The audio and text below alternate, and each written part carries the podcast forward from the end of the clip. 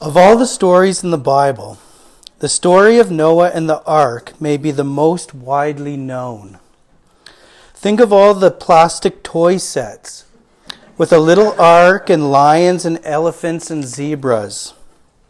Think of all the Noah and Ark storybooks. Or maybe you've enjoyed animal crackers out of a box shaped like an ark. The story of all the animals living together with Noah and his family in a huge boat is compelling even to non Christians and especially to children. And what I find surprising is that for the most part, people in our culture get the basic outline of the story right, even if their version is incomplete.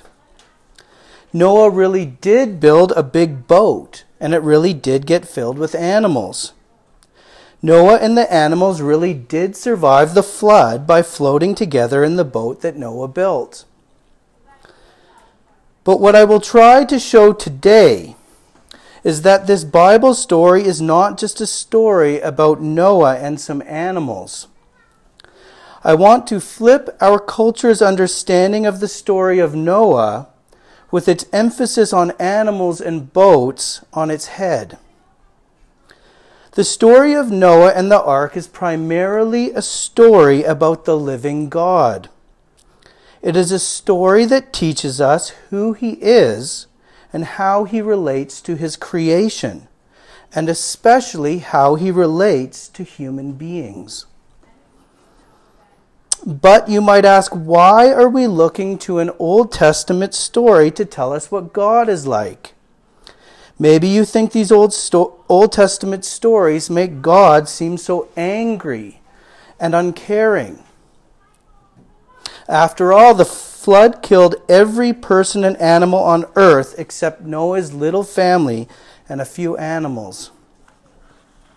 How can this be the same God who sent his Son to die for us on the cross? As we work through this story, I hope you will see that the God who sent the flood is indeed the same God who sent his Son to die on the cross. God does not change. Malachi 3 6 says, I, the Lord, do not change. It doesn't get more clear than that. So, what we learn about God from the story of Noah will never be contradicted by what we read later on in Scripture. In fact, the New Testament authors refer back to this story, excuse me, to teach us not only about who God was and how he related to people before the coming of Christ, but also to teach us about who God is and always was and always will be. They use it to teach us about how He always has and always will relate to His people. They refer back to this old, old story to point forward to a future of both hope and judgment. They can do all this because God does not change. And because God does not change, his word does not change. As 1 Peter 1:25 says, the word of the Lord remains forever. So let's look to God's word and especially to the New Testament authors to help us interpret this Old Testament story because their interpretation, like all scripture, is God breathed and so perfect and true and unchanging. Since the story of Noah is so well known, I won't be teaching through it verse by verse. Instead, I want to point out four things that we learn from this story about God's character and how he treats human beings. Four things that should lead us to fear him, to trust him, to thank him, and to set our hope in him. The first thing that we learn about God from this story is that He is just and will always punish evil. Human wickedness is the reason God sent the flood. Genesis chapter 6, verse 5 explains that people were very wicked in the time of Noah. It says, The Lord observed the extent of human wickedness on the earth, and he saw that everything they thought or imagined was consistently and totally evil. Then in verse 7, God says what he intends to do about this wickedness. And the Lord said, I will wipe this human race I have created from the face of the earth. Yes, and I will destroy every living thing, all the people, the large animals, the small animals that scurry along the ground, and even the birds of the sky. I am sorry I ever made them. God flooded the earth to destroy all human life because human beings were evil. God is perfectly good and will not tolerate anything that isn't also good. He cannot tolerate sin. This story should serve as a warning to us and should lead us to fear him. Contrary to the cartoon version of Noah and the animals that is taught to children, the story of the flood told in Scripture is terrifying. Imagine it. People were going about their business just like any other day.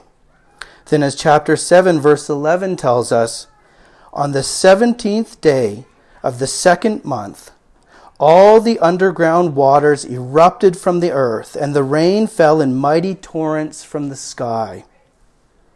In an instant, everything on earth changed. Water gushed from below, water rained from above and the world became a soup of people and animals and whatever else could float. No one could escape from the water of God's judgment. Look at verse 21. All the living things on earth died birds, domestic animals, wild animals, small animals that scurry along the ground, and all the people. Everything that breathed and lived on dry land died. Somehow, we always imagine ourselves with Noah in the ark, don't we? We don't put ourselves in the shoes of the people who weren't rescued from the flood. But I want you to take a moment to grasp God's terrifying judgment on people who do evil. The second half of Exodus 34 7 tells us that God does not leave the guilty unpunished. He punishes the children and their, chil- their children for the sin of the parents to the third and fourth generation. God does not let sinners off the hook. The story of the flood gives us a glimpse of the justice of God, and it is terrifying. So, the first thing we learn about God from this story is God is just and will punish evil. Praise be to God that this isn't all we learn from this story. The second thing we learn about God from this story is that He is faithful and never breaks a promise. Do you remember back in Genesis 3 where God said that the seed of the woman would crush the serpent's head? What would become of this prov- promise if all of Eve's descendants were wiped out in the flood? In the Gospel of Luke, as Luke traces the genealogy of Jesus Christ back in time, we find the name Noah. Noah was Jesus' great, great, I don't know how many greats, grandpa.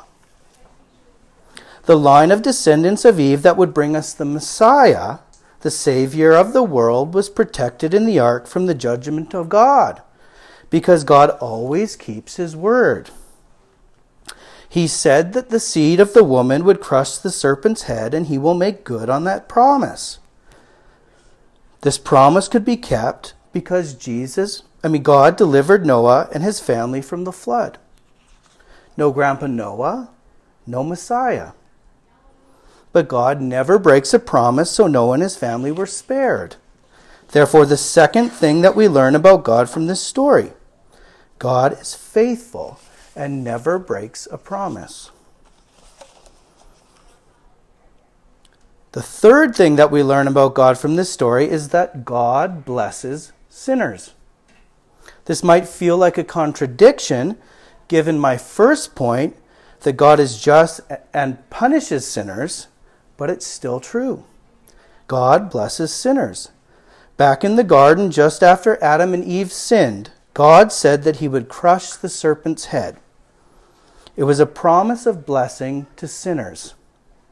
Then, before, before Noah entered the ark, God said to him, But I will confirm my covenant or promise with you. So enter the boat, you and your wife and your sons and their wives. God promises to save Noah's family in the ark, even though they were not without sin. It was a promise of blessing to sinners. And if you have any doubt left that God blesses sinners, look at chapter 8, verse 21. Just after Noah left the boat and made a sacrifice, God made a promise to him. I will never again curse the ground because of the human race, even though everything they think or imagine is bent toward evil from childhood. I will never again destroy all living things. As long as the earth remains, there will be planting and harvest, cold and heat, summer and winter, day and night. God blesses Noah and all his descendants, which includes every human being that would live after the flood, with regular seasons, regular harvests, and regular days and nights. These things are necessary for human beings to prosper and God gives them to human beings with hearts bent toward evil.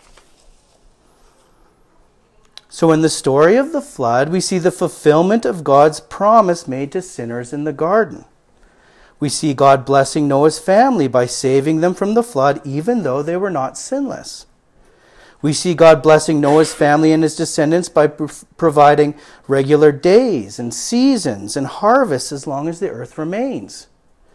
So, the third thing we learn about God from this story God blesses sinners. The fourth thing that we learn about God from this story is God saves those who have faith in him. I think that if you ask people on the street why it is that God saved Noah from the flood, most would say it is because Noah was good and the people who died in the flood were bad. And there is biblical evidence that would seem to support this view. In Genesis chapter 7 verse 1, God tells Noah, "Go into the ark, you and your whole family, because I have found you righteous in this generation." Does this mean that Noah was so good that God delivered him from the flood because Noah deserved no punishment from God? I don't think so. Notice in chapter 8, verse 20, what Noah did after the waters receded and he left the ark. It says, Then Noah built an altar to the Lord, and there he sacrificed as burnt offerings the animals and birds that had been approved for that purpose. If Noah was completely blameless before God, then there would have been no reason for him to make a sacrifice to the Lord. Noah must have been a sinner. And in verse 21, God says that everything human beings think or imagine is bent toward evil from childhood. At the time that God says this, the only family on, on the earth was Noah's family. Noah's family couldn't have been delivered from the flood for being sinless. So, if God calling Noah righteous doesn't mean that he was sinless, what does it mean? I think there are two possible explanations for Noah being called righteous. The first is that Noah was righteous in comparison to the people who were punished by the flood. And he certainly was. But being better than other people or trying really hard to do the right thing or doing good most of the time is not good enough for God. Remember our first point God always punishes evil, He doesn't tolerate even the smallest sin. Noah may have been more righteous than everyone else on earth, but if he still needed to make sacrifices to the Lord, and if God could still say when Noah and his family, only Noah and his family remained, that everything humans think or imagine is bent toward evil, Noah must not have been perfectly righteous. He must have also deserved God's punishment. The second explanation, and I think the right one, is that Noah had faith in God, and that because of that faith, God called Noah righteous. Noah was saved not because he hadn't ever sinned, but because he had faith in God. To understand Noah's faith, let's go back to the Garden of Eden. Remember the words of the serpent to Eve did God really say? How easy must it have been for Noah to doubt God's word like Adam and Eve did? Did God really say to build a huge boat on dry land? Did God really say that he would wipe out everyone who wasn't in the boat? And how will I get all those animals in there? They have teeth. Am I wasting a hundred years of my life on this project? Yet Genesis 6 verses 22 verse 22 says, Noah did everything exactly as the Lord commanded him. His actions prove that he believed and trusted God. He had faith in him. Now let's go forward to the New Testament. The writer of Hebrews says in chapter 11, verse 7 It was by faith that Noah built a large boat to save his family from the flood. He obeyed God, who warned him about things that had never happened before. By his faith, Noah condemned the rest of the world, and he received the righteousness that comes by faith. Here is confirmations of, of Noah's faith in God. This is the answer to how Noah can be called righteous despite his sin. He received the righteousness that comes by faith. God saved Noah and his family from the flood not because they had done nothing wrong, but because of their faith in him. So, the fourth thing that we learn about God from this story God saves those who, like Noah, have faith in him.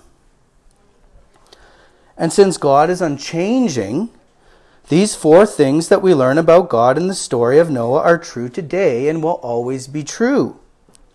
God is just and he will always punish evil. God is faithful and he will never break a promise. God is gracious and he blesses sinners like Noah and God saves those who have faith in him. All of these things are still true of our unchanging God. But are you feeling some tension between these four points? If you're not, let me read to you Exodus 34 6 and 7. We've already heard part of this passage, but let's hear the whole thing.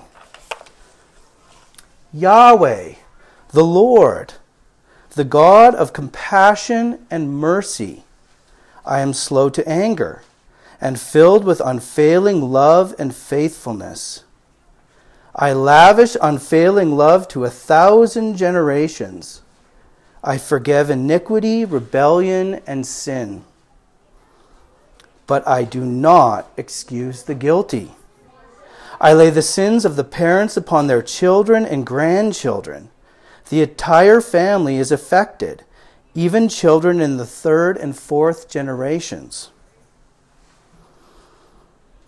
How can it be that God will always punish people who do evil and yet make promises of blessing to them? How can He always punish sin and yet save sinners? And make no mistake, God does not change. He will always punish sin. We learn in the second letter of Peter in the New Testament that the flood was not the final judgment, but a picture of a more terrible judgment yet to come. Peter says, And God did not spare the ancient world, except for Noah and the seven others in his family. Noah warned the world of God's righteous judgment. So God protected Noah when he destroyed the world of ungodly people with a vast flood. He made them an example of what will happen to ungodly people. Because God does, doesn't change, the flood is an example of what will happen to people who sin. God will destroy them. Later in the same letter, Peter says the following about people who doubt the coming judgment of God. They deliberately forget that God made the heavens long ago by the word of his command, and he brought the earth out from the water and surrounded it with water. Then he used the water to destroy the ancient world with a mighty flood. And by the same word, the present heavens and earth have been stored up for fire they are being kept for the day of judgment when ungodly people will be destroyed. This is making the same point, isn't it? Peter is telling his readers that the flood should serve as an example of how God will punish sinners. What's more, in Matthew 24, verses 37 to 39, Jesus also connects the flood to the final judgment that will come when he returns. This is what he says when the Son of Man, this is a name for Christ, returns, it will be like it was in Noah's day. In those days before the flood, the people were enjoying banquets and parties and weddings right up to the time Noah entered his boat.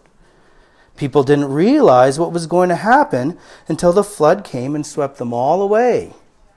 That is the way it will be when the Son of Man comes. Jesus is saying that God sent the flood as an enduring example of how he will judge evil. God does not change. If he punished evil in Noah's time, he will punish it again, this time with fire instead of water. If the flood is terrifying, and it is, do we even have a word to describe the coming judgment of fire? God always punishes evil. But if God always punishes evil, and everyone, including Noah and his family, sin, how can anyone be saved from punishment? How can we be saved from the coming fire? We've already seen a glimpse of the answer. Remember that Noah had faith in God and his promises. It was because of his faith that God spared him. But if Noah was a sinner, and we have already seen that he was, how can it be that God can spare him just because he had faith? God punishes people who do evil, and no matter how strong Noah's faith was, didn't he still do evil? The Bible is clear Noah is not without sin. That is why he didn't live forever, but eventually died like everyone else who sins. So, how can anyone be saved from God's judgment? Old Testament believers like Noah weren't given a complete answer to this question. They just had to trust that God both punishes people who sin and yet forgives people who sin. They had to trust that somehow God would indeed bless those who had faith in him. What those Old Testament believers did know was that a person would eventually come the one promised in the garden, the one who would crush the serpent and break the curse of death. And that gave them hope. Even the prophets who wrote the Old Testament that foretold the coming Savior did not fully understand how it was that sinners could be saved from judgment. 1 Peter 1:10 and 11 says, "This salvation was something even the prophets wanted to know more about when they prophesied about this gracious salvation prepared for you. They wondered what time or situation the Spirit of Christ within them was talking about when he told them in advance about Christ's suffering and his great glory afterward. So even the prophets for that sorry, one second. So even though the prophets foretold the coming of the Messiah and of his suffering and glory, they didn't understand how it was that the Messiah would save them. But, brothers and sisters, we have been given the good news. We aren't left in the dark. The promised Savior has come and revealed the answer to the question of how it is that sinners can be saved from judgment. The reason that Noah's faith and our faith can save us from judgment is that through faith we become united to the Savior of the world who was promised in the garden. Faith did not make Noah sinless, but it united him with Jesus Christ, who is. Let's read together through Romans chapter 3, verses 23 to 26. And I'll just stop and make a few comments as I read.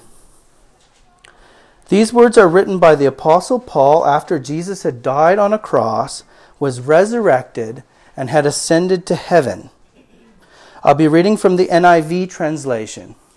It reads For all have sinned and fall short of the glory of God. Paul says about Noah and about you and about me. We've all sinned and deserve punishment.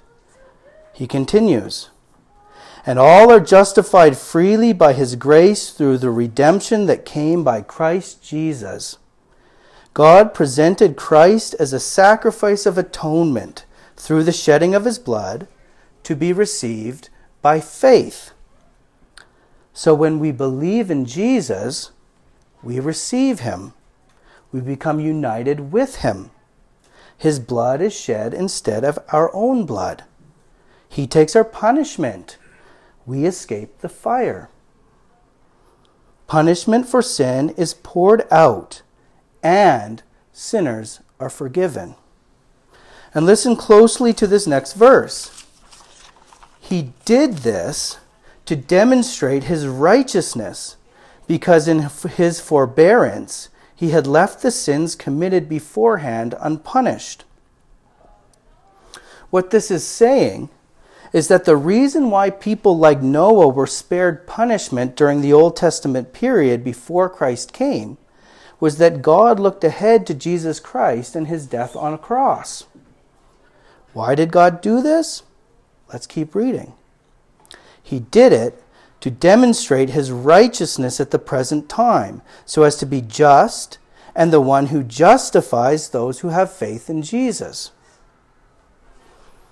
Paul is saying that when Jesus died on the cross, God showed how it is that he always punishes sin and yet always saves those who have faith in him.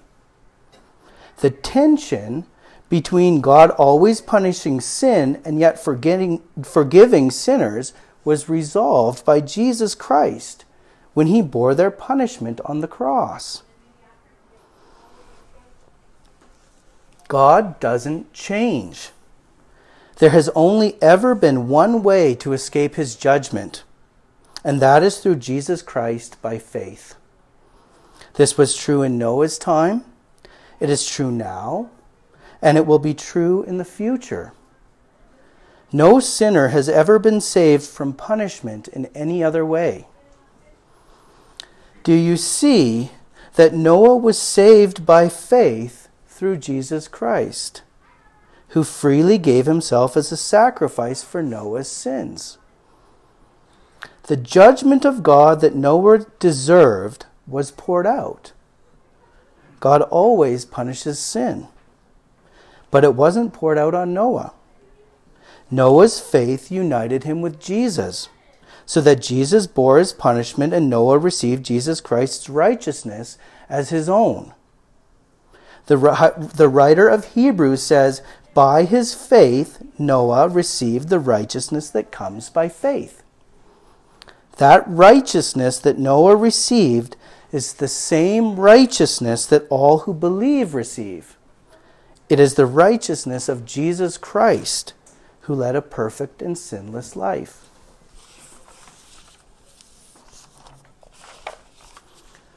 Salvation in the days of Noah was through Jesus. Salvation today is through Jesus. And salvation will always be through Jesus. Without him and his sacrifice for us on the cross, bearing our punishment, faith would not save anyone from God's judgment. But with Jesus and his atoning sacrifice, sinners who have faith can escape eternal punishment to enjoy never ending life with him. You, like Noah, are a sinner. How then can you be saved by a God who always punishes sin? By believing in Jesus Christ. Only if you have faith in Jesus Christ can you have hope to escape the coming judgment of God when Jesus Christ returns to judge the earth. May fear of God's judgment lead you to hope in his promises of blessing to sinners, to trust in his faithfulness to those promises, and to have faith in his promised Savior. Brothers and sisters, believe in the name of the Lord Jesus Christ, and you, like Noah, will be saved. How good it must have been to escape from the flood in a big boat filled with animals, to live a long life on earth. But how much greater it is to escape eternal fire to live forever with the Son of God. Please pray with me. Father, forgive us our, our sins. Spare us from your coming judgment through your Son, Jesus Christ, just as you spared Noah from the flood. Give us faith that leads to life. Amen.